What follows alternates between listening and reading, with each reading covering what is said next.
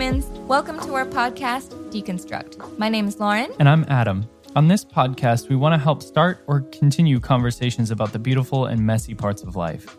Although we both had a conservative upbringing, we've since grown out of a lot of our traditional ways of thinking. We're learning to deconstruct the religious lenses we once saw the world through, breaking down topics like purity culture, racism, and the patriarchy, while demystifying things like feminism, equality, and love stepping away from our evangelical church background, all the while leaning into God and moving forward in our faith. We'd love to hear your story.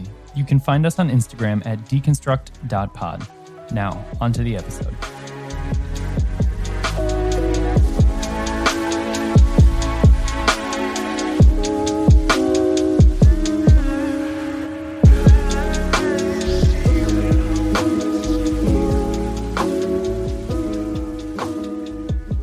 Hello, everyone, and welcome back to the podcast. Today we have Will Thorpe, or you might know him as Heretical Theology.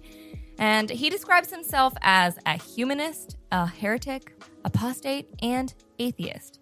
Although he spent 20 years identifying as a Christian previously and even fundamentalist for 15 of those years. Through his online community, he helps those who are deconstructing in their Christianity he believes that theology without history is just fantasy, and because of that, his main objective is to discuss the historical authenticity and textual criticism about the Bible and apply critical thinking to Christian theology. Will, welcome to the podcast. Hey, thanks for having me. That was, that was an awesome bio. Could not have said it better myself. In fact, I'm pretty sure I could not have. That was brilliant. You know, she, she does have a way with words. Just piecing it together. You know, it's everything I found about you online. So, and everything Yeah. you sent. I yeah, I mean, you're a pretty cool person. So it came out pretty nicely. I try. Thank you so much. okay, so I I've loved following you. I've actually sent your account to a couple people, even my my soon to be brother in law. He really likes your account. Oh, Um, I was. I was like, if you like like facts, if you like if you like truth, if you like people just like giving it to you, like I don't know, word for word, and the way you like dive into things and talk about the stuff that's like complicated. I remember whenever you posted about uh, the virgin birth, quote unquote, and Mary and all of that. You post your slides right on your Instagram, and you and those are always very impactful. But what I love is going into your posts and reading the captions because there's always so much more that you you get to dive into, and then from there I I go into the comments and I'm reading from those people, and then also I love all the sass that comes from you. So I, I call I call that angst. oh, right, right, right, right. Yes. But yes, we'll go with that. That sounds a little bit better. I, I do tend to lose my shit sometimes. I love it. Yeah, yeah, yeah. You just got to listen to a Green Day album and just rock it out sometimes. there we go.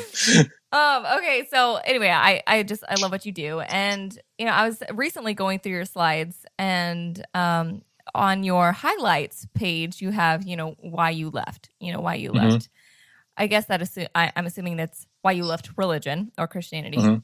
Um, and the first slide, uh, it talks about the flood, and that was interesting that that was the first one that was on the highlight because the story of the flood. Okay, so what you had posted was essentially you found out that the story of the flood did not originate with the Israelites or or the Bible, and there is there was other cultures that had similar, very very similar stories of a flood with different characters and different names and different gods and all of that. And that was the first slide you posted about why you left, and I thought that was so interesting because for me, it was. I was gonna say it was the nail in the coffin, but I think it was the first nail that was ripped out of the coffin for me. Um, because I was like, wait, origin means so much to me, and like original intent means so much to me, and having the like, like back when I was a Christian, I was like so into like, well, what did it really mean, and what was like the background, and blah blah, which I still am that, but even more so now, I'm like, wait the Bible wasn't the first one to come up with this idea. Who was? Why would I choose Christianity to be the the religion that I identify with if it's just a copycat? Right. So anyway, loved that.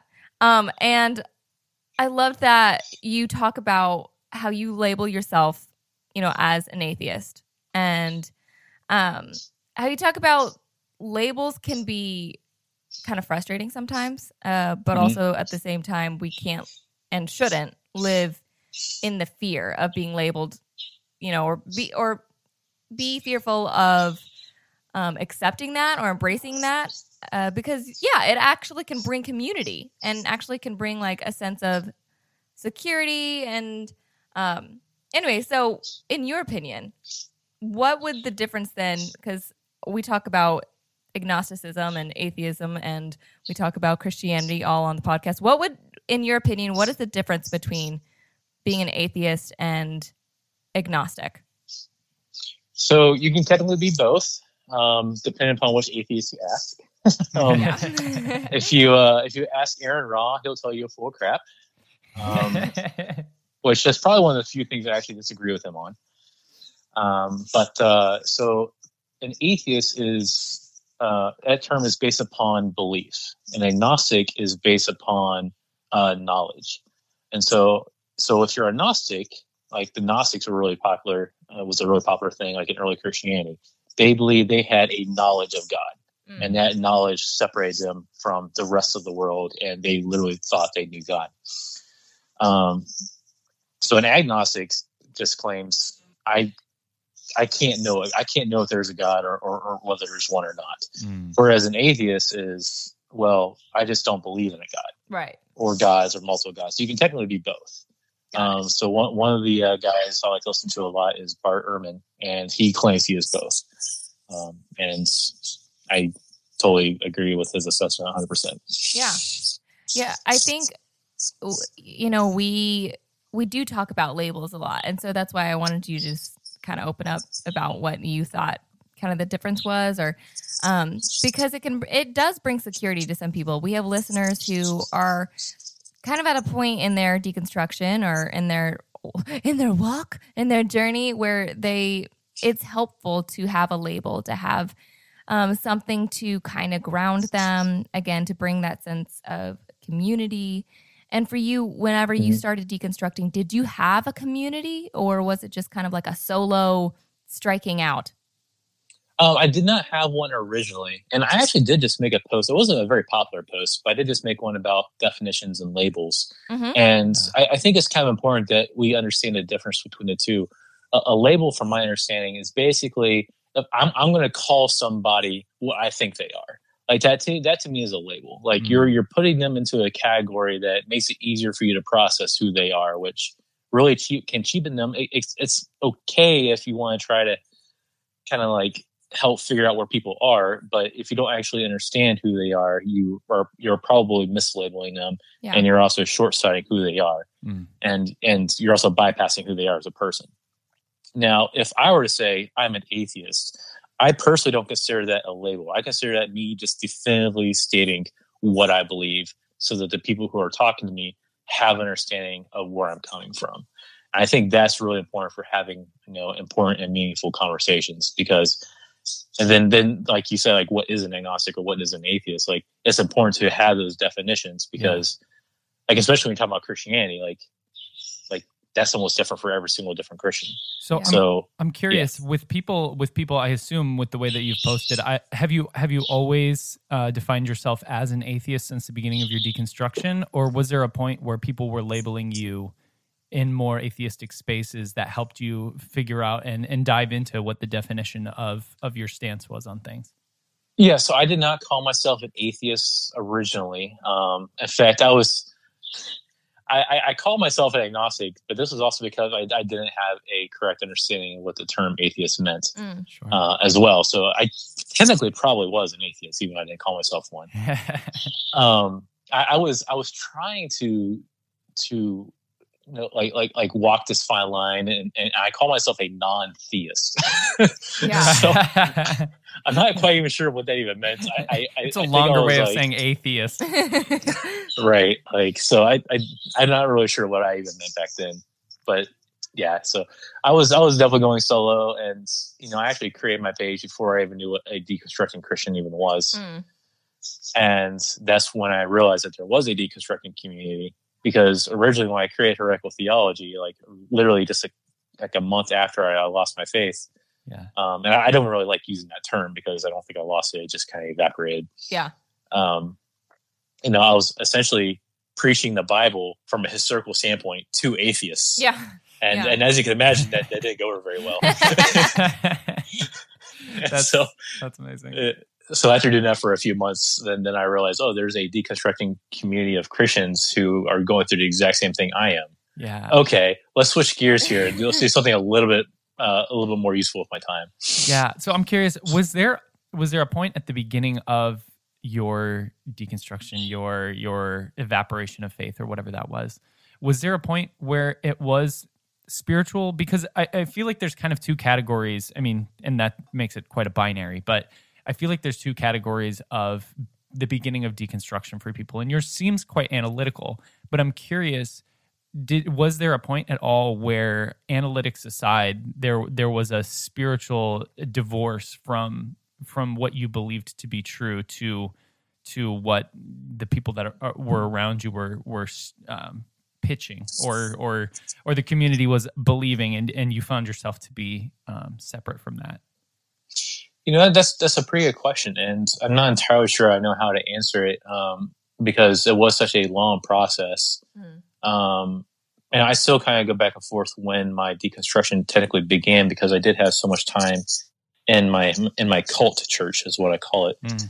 and um, and then when I, when I removed myself from that church and moved down here to Florida to a, a more grace uh, grace focused mega church, um, I, I was able to deconstruct a lot of that fundamentalist uh, those fundam- those fundamentalist ideas, Mm. and so that helped me to uh, basically learn how to love people. And you know, for a lot of a lot of people, love is very spiritual. You know, it's I you know as an atheist now, like the term spiritual is almost I don't know how how I even say it. It's it's it's it's definitely a, a loaded statement and it's definitely ambiguous. Um, but even athe- some atheists like Sam Harris even use it uh, almost as like a uh, like a hyper emotional sense. Mhm. yeah Yeah. Um, and I've experienced or what I would consider spiritual things, you know, when I was a Christian. Um, but for for me, I had I had to have a, a reason for my faith. Like I thought faith should be reasonable Yeah. and so I kind of put the spiritual on on the on the back burner and be like, it's still there. There there there must still be a God. So that's fantastic. But is is it reasonable to believe in that God? And why, why I have all these questions.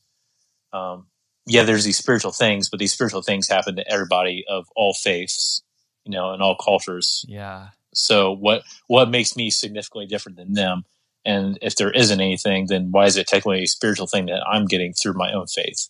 If that makes Yeah. sense. So okay, I, I we can all assume that the the the flood story was not the the first and last thing that kind of stopped made you lose your faith or made you go agnostic or atheist was there a moment was there a was there a topic was there any sort of like um space or time that made it to where you were like okay this is the thing i'm leaving it behind. Because you said you know not so much you lost your faith but you it, it evaporated. What was that moment for you? So that moment for me was, was pretty terrifying, um, because I mean that was that's what my entire world, world worldview was based upon. yeah And I had I had um, at this point I had already deconstructed things like hell. I'd already dismissed the entire Old Testament as essentially being completely completely bullshit. Yeah. But I still love Jesus, and yeah and I had that that that love that relationship. Like it doesn't matter if there's a hell or not. It didn't really matter whether I believe the Bible was was God's word or not. I for me, I had a relationship with Jesus, and that that wasn't that could that could not disappear. yeah And that that was that was my my that that wall. And I actually relied heavily on uh, C.S. Lewis's uh, Lord Liar Lunatic uh-huh uh-huh argument that he was essentially exactly who he said he was, which Right. was Lord, or he was a liar, or he was a lunatic, right? yeah totally but that's but again like that's that kind of shows the how short-sighted i was even as a christian for 20 years because it was there's a very simple argument to that if, if people who are listening who don't know it's that well there's a fourth option and that is the legend option and that Right. the fact that you know people essentially made up, not necessarily lied about Jesus, but came up with these stories about Jesus and es- essentially elevated him to be a god, whereas as opposed to just being a political uh, king figurehead chosen by God, which was what a Messiah is supposed to be. Right. And so when I th- when I thought about that, I'm like, that is the more probable explanation, Yeah. Yeah. especially when you look at the history of the Bible, and that's that's when that's when the whole thing, the whole facade, just disappeared. Yeah. Well, Jeez. did you make did you you I'm assuming you you posted about that, right? I'm pretty sure I've read your your the four things about who Jesus is, and the legend. It's been a minute. I should probably talk about that a little more often since it's still such an important situation for me. Yeah, I yeah. mean, I think well, the reason why I say that, I, I say I think, but I I'm pretty sure I know that you have because Mhm. I I remember reading it, and I think it was from you, but it could have been from somewhere else. But I I'm pretty sure it was your post, and it meant a lot to me because I had a very my my experience is very very similar, um, Okay. where I deconstructed kind of analytically and like yeah, I was like, okay, the Bible is not inerrant. And uh, there was like things that I worked through that I was like, okay, so I don't need that to be a Christian. That's fine. And I don't need that, whatever, whatever, whatever. So it went down the list. But I was like, but as long as Jesus is Lord, like you'd said, like I was like, as Mhm. long as like I have this elevated like um perspective of who Jesus is and it, and, well, because you were sold that that's all you needed to actually be considered a Christian yeah. to make it to heaven. Yeah, well. I had to be I had to be lowered, like I had to be worthless and Jesus had to be everything. And so it was like, yeah, as long as I know that I'm worthless and Jesus is Lord, we're good. he must increase, I must decrease. yeah, Yeah, exactly. But it was the it was the I, I still know all those terms. Oh yeah, I'm, I'm I'm sure I'm sure you do. I mean, it's just ingrained in us. And then the C.S. Lewis thing is like he's the Lord, a Lord liar, or what was it? The other one, the third one, Lunatic. Yeah, lunatic. Yeah. And I, I remember thinking those things. I was like, okay, well, as long as I choose the one, then I'm good. But then I think when I read the legend Jesus, I was like, oh my word. Like that's yeah, like that's it. Like Mhm. that's it for me. So if the if that was your post, which I'm pretty dang sure it was, thanks for making it because that was very helpful for me to recognize that like just that one little statement. It's so funny we get so hung up on like C.S. Lewis. Like he's just a dude. Like he's a great, wonderful like dude, but like also he's just a dude. And we just went off of that one phrase. Like that was like my salvation. That was like my whole religion. And so anyway, I think you I definitely think you should get make more posts about Jesus the legend. I'll, pu- I'll put I'll put in my notes. I have, I have, I have uh, in my in my in my uh, notepad on my on my iPhone. I have like always have like three to five things going. yeah, And then I yeah. usually end up posting one a day. Well, uh, well, I think that would be great. I think it's interesting that you mentioned that that you're opening up of your spirituality to include the the spiritual experiences and to validate the spiritual experiences of all uh, religions and all practices was Mhm. was super important because that was that was the changeover for me. That was the moment where I allowed myself to dismiss the necessity of Jesus for for love and for and for any any sort of um, spiritual experience to exist. Uh, and that that to me was kind of what what sold me on letting go of the Bible being inerrant and being you know infallible and all of those things because because I feel like people for some reason there is whether it's chemical release in our brains or it's an actual spiritual experience we all have this ability and this and this drive to to to reach a point where we feel connected to divinity and feel the ecstasy or, or release or whatever you want to call it of that connection and and I mm-hmm. and I think it's very important for people's journeys and for mine specifically to to validate that those happen everywhere.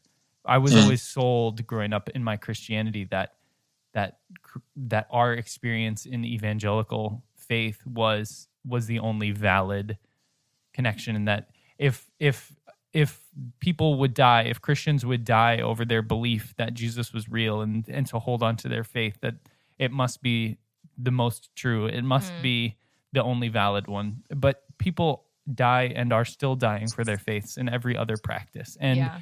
and and to dismiss that i think it there there is no love in dismissal of of somebody's self identity Yeah.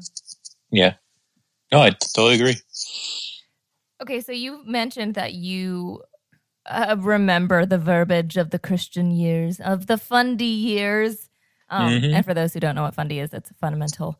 Um, so do you, and you post your, sometimes you will post like the flashbacks of like on your Facebook, things that you've posted in the years prior. And I can do the same thing. It's, it's quite, it's exhilarating to see the people that we once were and oh well are it's it's still us um in a way but just different different beliefs um okay so because you post that though like is there any part of you just because of how you speak about it and like how you post is there any part of you that's a little like a little masochistic about like your past self? Because you like make fun of yourself. You're like this is who i was. Like is there any remorse of like those years? No, not not no, only if I'm talking about other people. yeah. Um, like, I there's there there's a lot of people who who I who I hurt and I burned a lot of bridges due to fundamentalist beliefs, and that that makes me very sad. Um, but most of my most of the things I share are just like my random thoughts about the Bible or or just just me being you know fundy evangelical Christian me, and it's most of it's pretty silly, and pretty harmless. So I'm not really masochistic in that sense, but. uh when whenever I do see a post where I know like I remember the context of that post and I'm like, oof, Mm. that that hurts because I'm Mhm. usually talking about a specific person who is now no longer in my life and I'm like, okay, yeah that that that's painful. yeah Yeah, I we were just talking with uh, your favorite heretics just a, a Mhm. week or so ago, um, and we kind of got into this conversation that like a lot of us that are, I mean, at least in the outwardly deconstructing spaces, hosting podcasts, YouTube, all that kind of stuff, a lot of us are were fundamentalist or very Calvinist or you know super evangelical super evangelical. I, I, I'm curious is is there a part of us, a part of this movement or whatever that we're still we're still Evangel- evangelizing our non our non-theism in, in any sort of scope? Like, do you feel that pull still? So that's why I I, I felt like in the very beginning of my accounts, uh, so going back to early early 2019, like I felt like I was an atheist evangel- evangel- evangelical. Like, I'm like okay, this is this is kind of counterproductive. yeah Uh, well, it's not counterproductive because I mean, let's just face it. I would love it if more people became atheists. Yeah. That's that's not my goal though. Like, so I'm, I'm I think we have.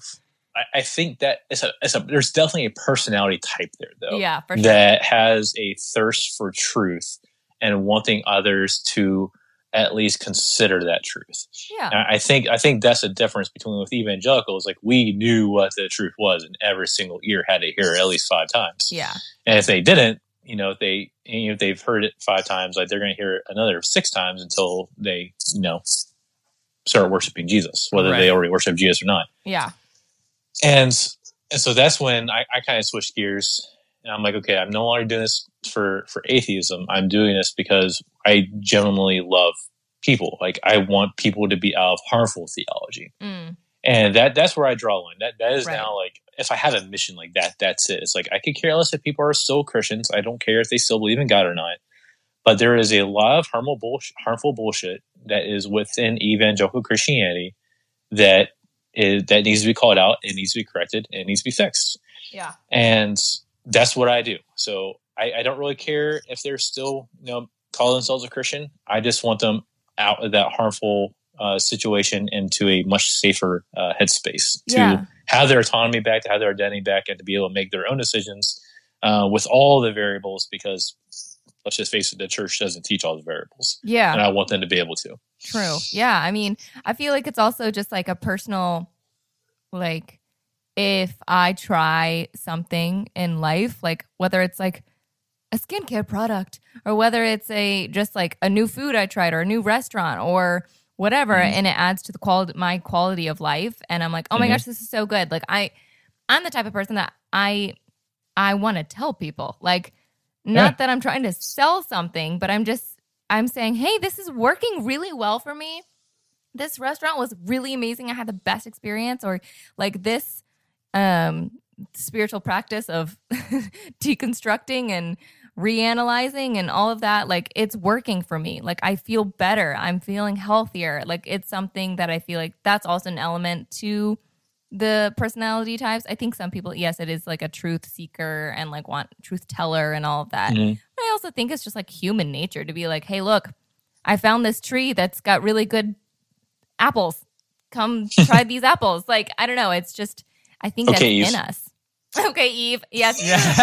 um, it's a Lilith. Thank you very much. oh, there we go. Uh, so I'm I'm curious, like when when we move into these spaces of, of evangelizing, basically our our journey into into deconstructing or atheism or or whatever, i- is there a point where it's it's unkind to remove the blinders almost for some people? Like, is there a point where it becomes where it becomes less than helpful to to try to show people that there's something beyond the the faith that they hold.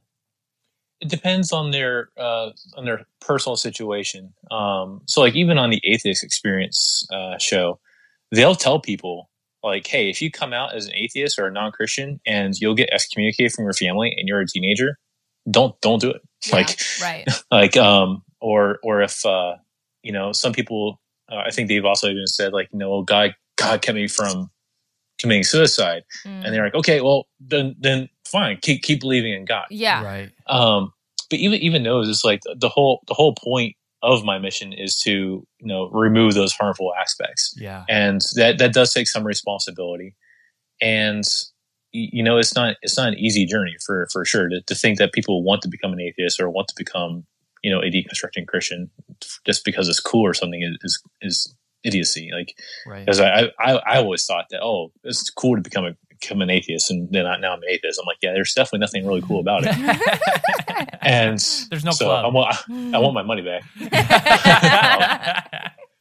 No. Uh so but i mean it does it does raise some good points and you know it it, it can be psychologically uh traumatizing but it, it also makes you wonder how much of that is just actually religious trauma right. that is Yeah. just now being exposed be- because you're pressure. understanding things well, right exactly I mean, and and speaking to that, clearly, like we're in the midst of seeing a lot of that unfold right now. yeah. um, Mhm.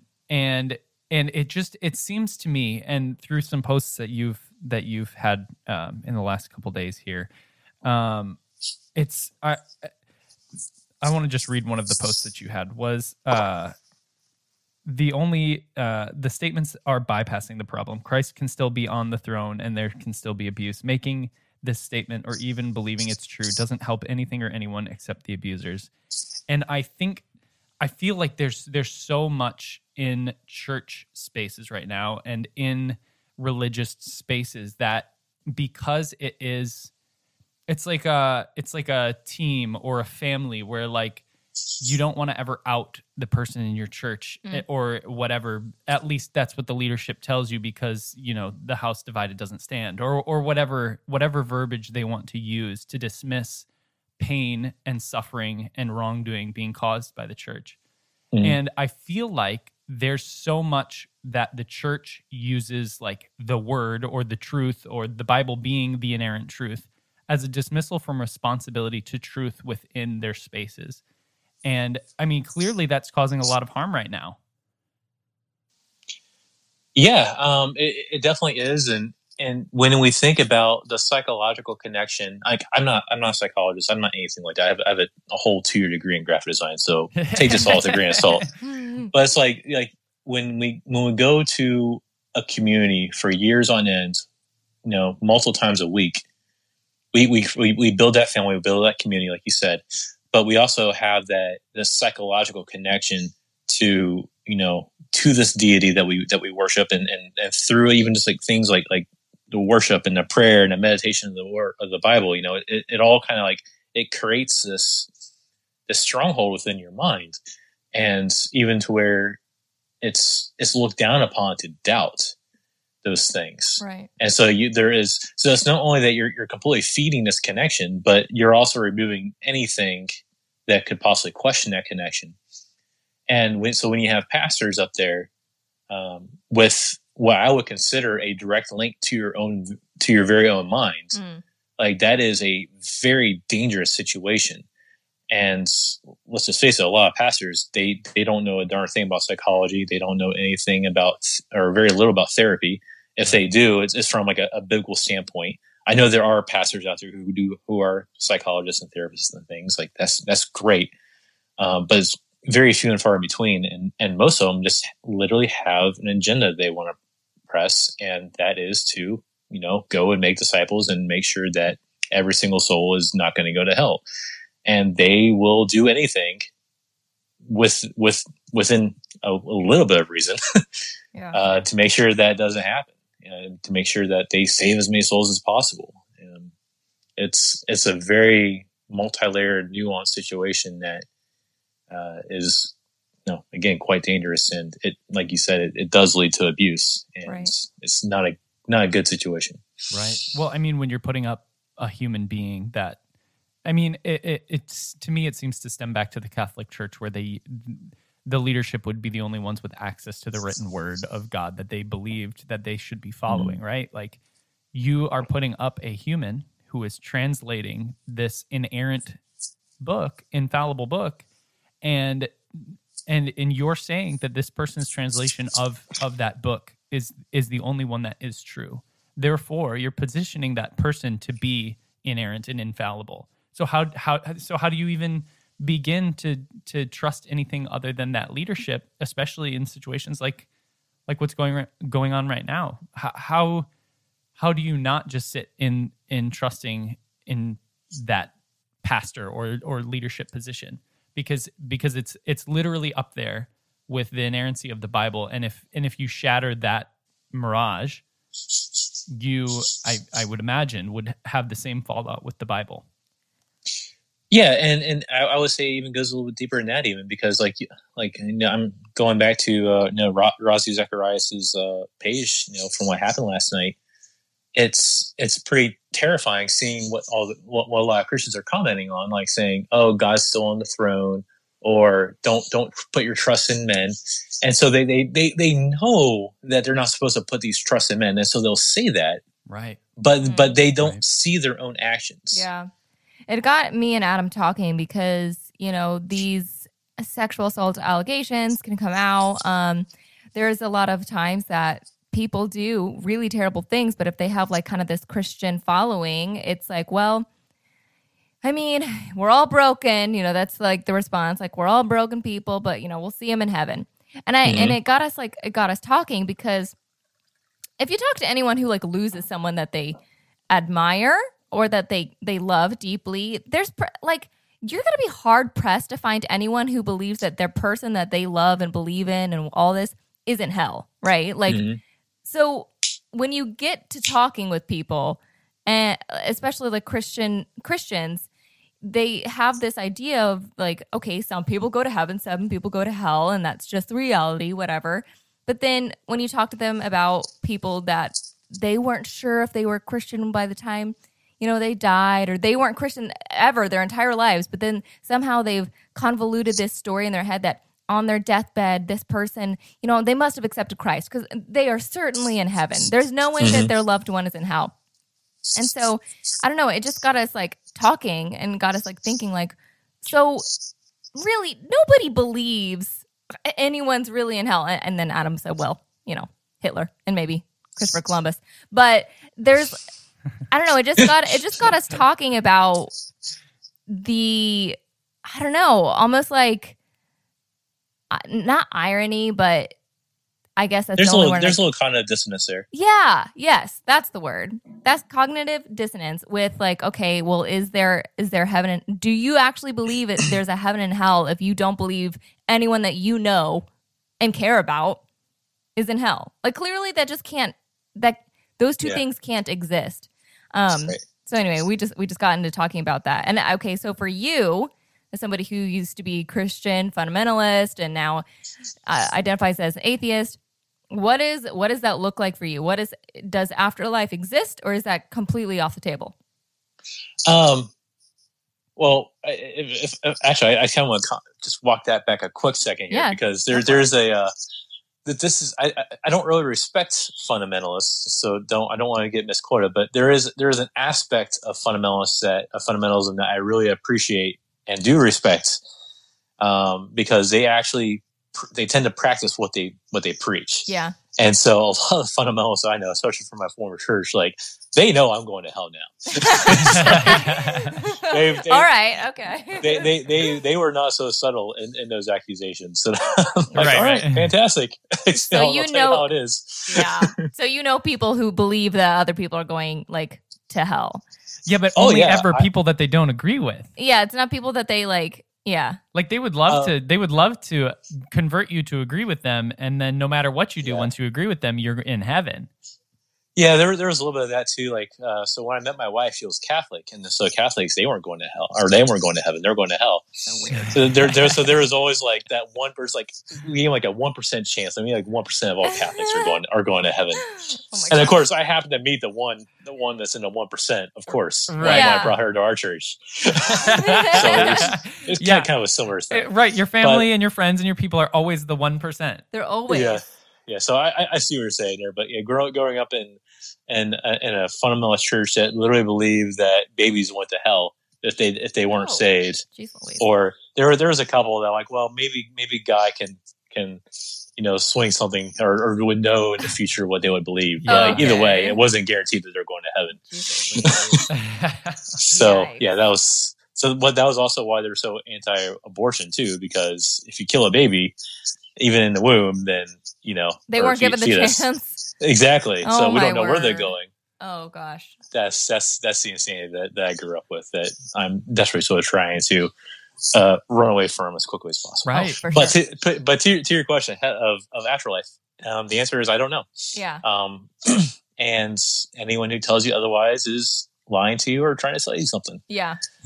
Um, there, uh, there, there's a quote.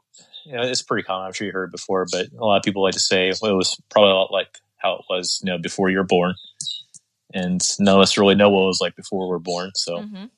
Yeah. there you go. Yeah, that's true. It's interesting to think about. I I mean, of course, like I know that, but then to think like I'm 27, so hopefully I'm closer to my birth than I am my death. You know, Yeah. on the side of life. Well, we hope. I, I can hope. Um, and so, yeah. Why don't I? Why don't we think more on what happened before we were born, especially as we're if we are closer to that side of it?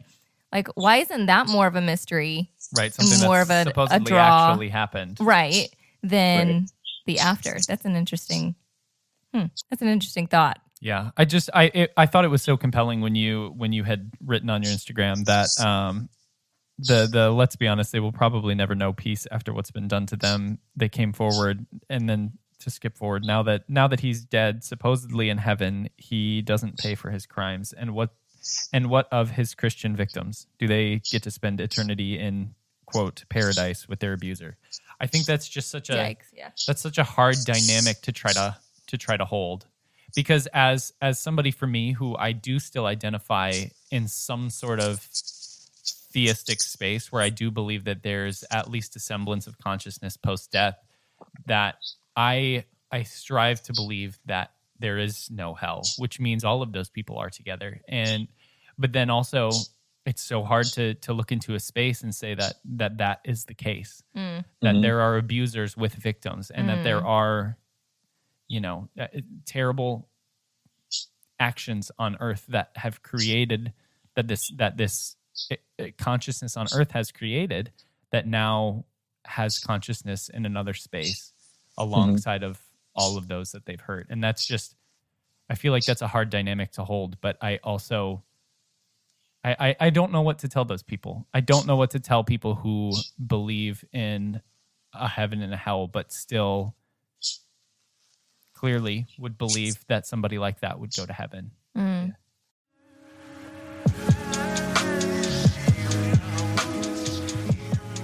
Hey everyone, want to take a quick moment to say thank you for listening. If you like what you're hearing, please share this episode and rate and review the podcast as it helps others find this online community. Thanks so much. Now back to the episode. I know what I would home, or when I was a Christian at least. yeah Yeah. um no no i'm serious like i would would i would tell? tell them like you have you know you know supposedly when you go to heaven you have a new a new body and along with that comes a new mind that is like christ like that is not even like christ but is you know exactly as jesus lived. So you would forgive that person. Like you wouldn't have any hate for that person. Just just as much as god forgives you know all your sins you're going to be able to forgive all their sins as well. And just genuinely love them for who they are. But so that sounds great but Yeah. but, but the antithesis of that is is you are no longer yourself like you have lost all autonomy you are now a a robot in the matrix Right. who have who is now just cannot know who doesn't know how to hate who had, doesn't know what desire is because desire leads to those things Right. and at that it- it's you're you're the borg Yeah. Right. right. Well, and and and clearly have no memory of the things that have happened to you on Earth, but also Right. still somehow recognize those that are around you.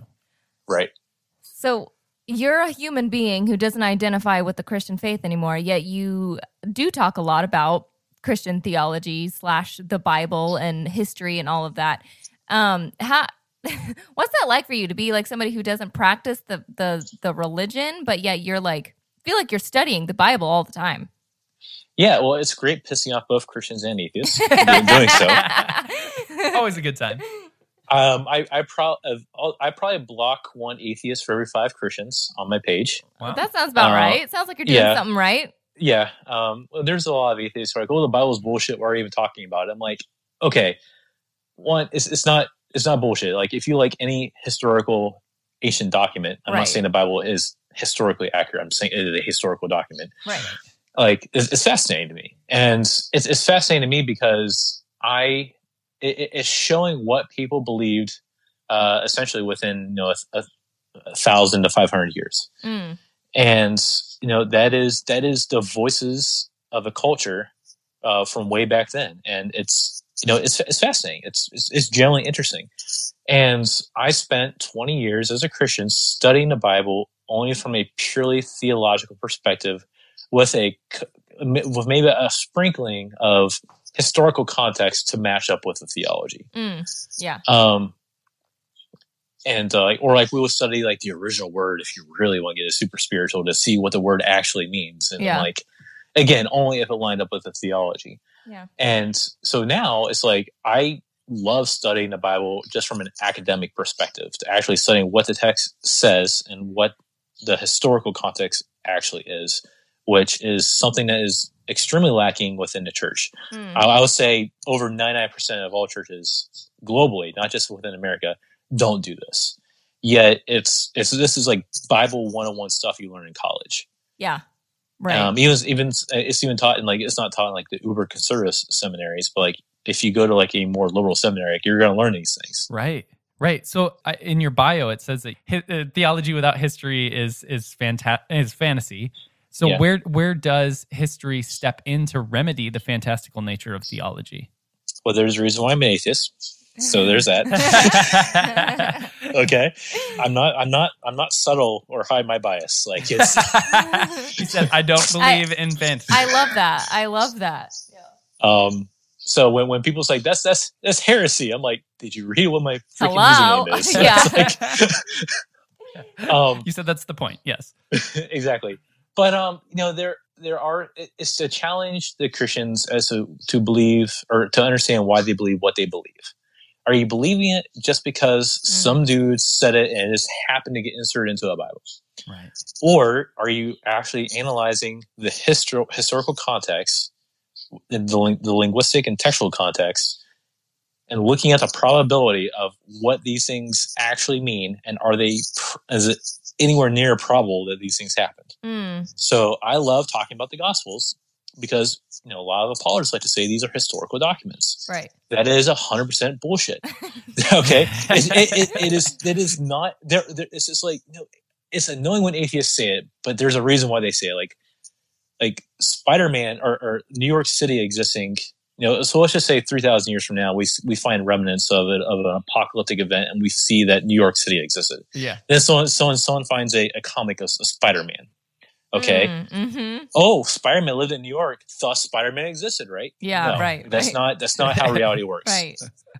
So, when you actually look at historical texts, like a, a, a historical document by like uh, uh, Josephus or, or, or Tacitus, like there is a specific um, uh, genre that they write in. Like there is a way that they write. Okay, there's not a lot of hyperbole. There's there's not uh you know uh, parables. There's there's there's none of these fantastical things. Like he states it as it happens. Whereas if you look at the Gospels, they line up perfectly with what we would consider a mythical narrative from uh, from that time period. So, like when you look at stories about Zeus and Hercules, or when you look at uh, things about um, you know uh, Thor and Odin, even though that's up north in, in Norse mythology, Right. there there are mythical narratives that are written about them, and there are real buildings, or, or, I'm sorry, real cities and real people that existed in those stories. Mm. But we all know that those stories are complete bullcrap. Like they're myth. Like I, I don't want to say they're bullcrap. Like you can learn a great deal from those stories, and Right. there's some pretty cool lessons to be learned.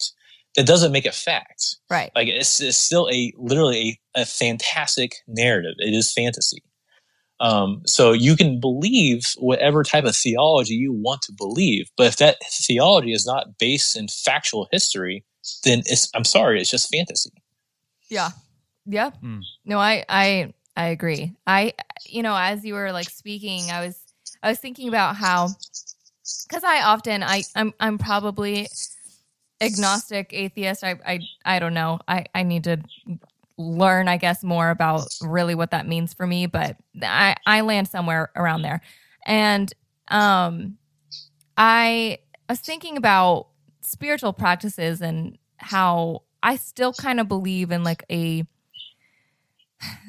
I, I believe in energy. So like my my whole thing it always goes back to like energetic Mhm. experiences. Um and inner like I'm I kind of like feel or read other people's energy or like you know aura like that kind of thing. That's like more like where I land and that's like what I believe like a god thing is. Like I don't believe in deity, but I believe in like energy.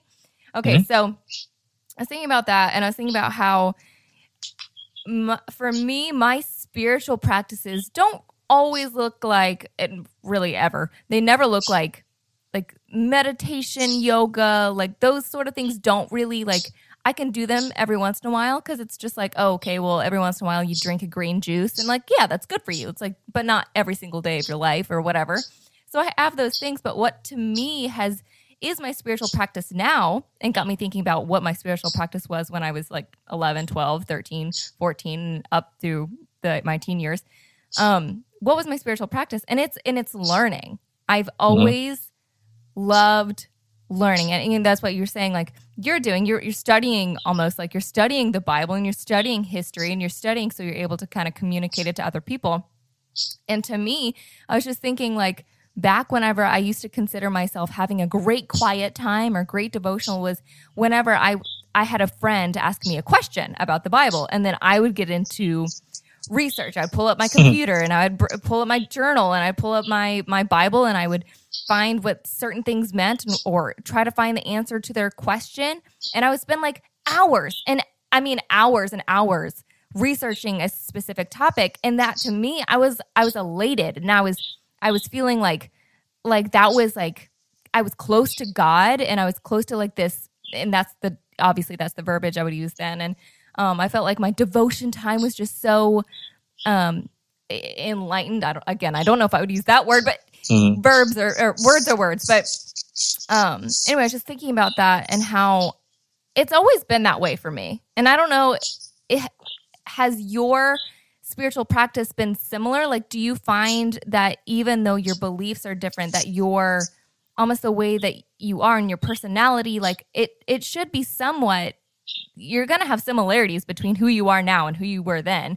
Do you find those moments where you're like oh my gosh i've always been like this or oh my gosh i've always felt like this or believed that or whatever and you've just been like oh i just had other things just kind of like that were like another like layer on top that made me question it or i don't know like do you do you know what i'm saying? Like do, have you found like a streamline of your personality throughout the the things that you've believed I mean, I am not entirely sure if if I would define it like that, but again, I'm not you, and so Yeah. you you you need to do you and, and and do whatever brings you to that that that good you know melt uh, uh, healthy mental space. hmm Um, I do enjoy learning.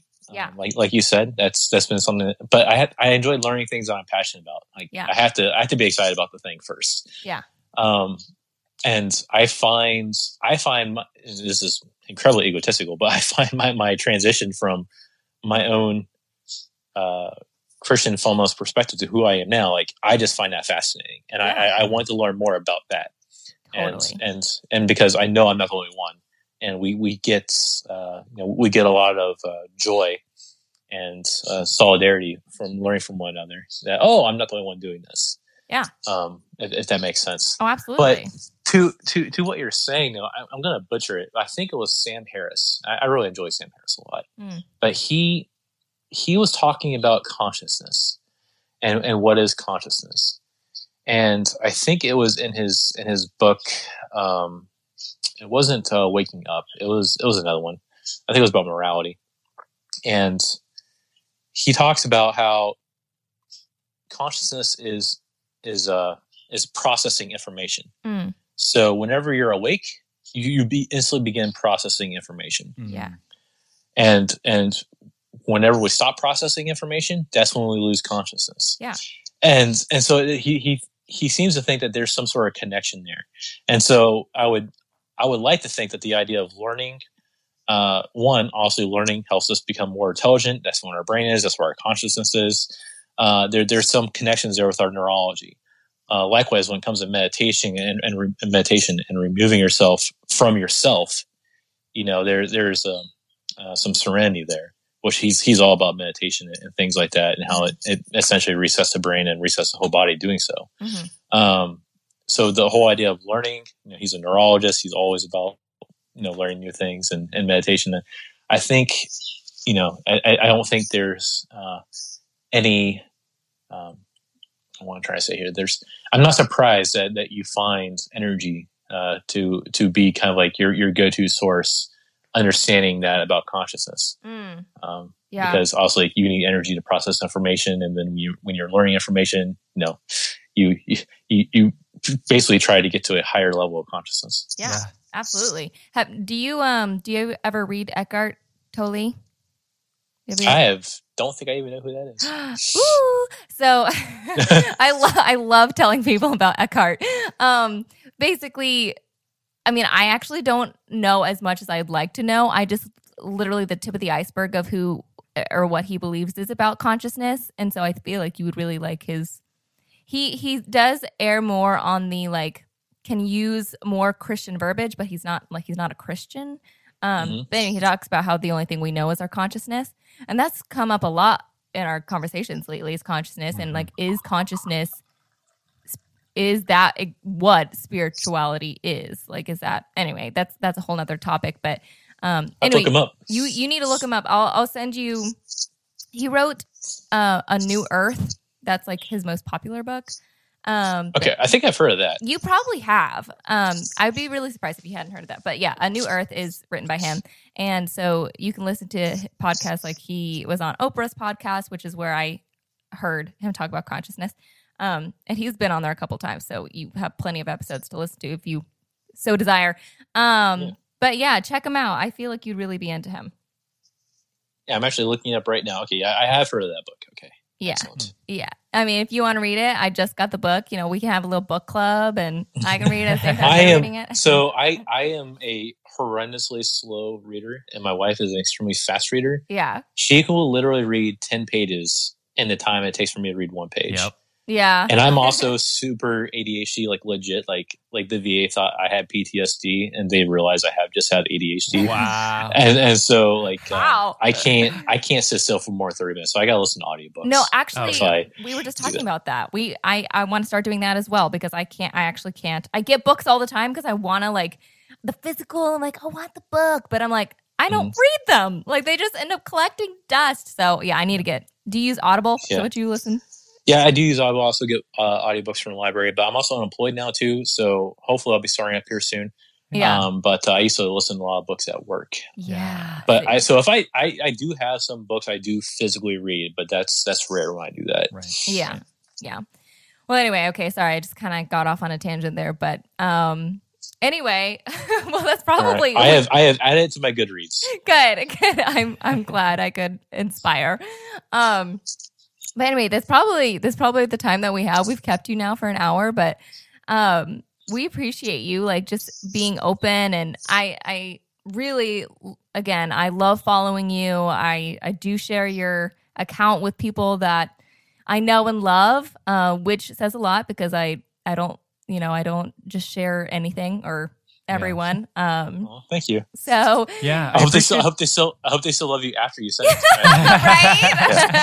I don't know. I, I don't really care. honestly I, I i love your open-handedness with the truth that you deliver to people i think it's i think it's so uh refreshing because I, I, you do stand by your convictions but Mhm. but i feel like you're so forgiving and so grace filled in the way that you present it to people But you also don't stand for bullshit, and I love it. Yeah, I was gonna say I don't think Adam reads the comments very much. I do. I read the comments. I love it. When you're like, I will cuss at you. Don't even cross me. I love it. Um, cool. Well, um, so for everyone listening, you you've heard it here. Heretical theology. Please go check him out. Uh, he's amazing. Like uh, we've just been uh, singing his praises. Uh, be sure to look him up on Instagram, and we'll have all the links in the bio of the or the about section of this podcast episode. And of course, thank you all for listening as always. And until next time, Bye. bye.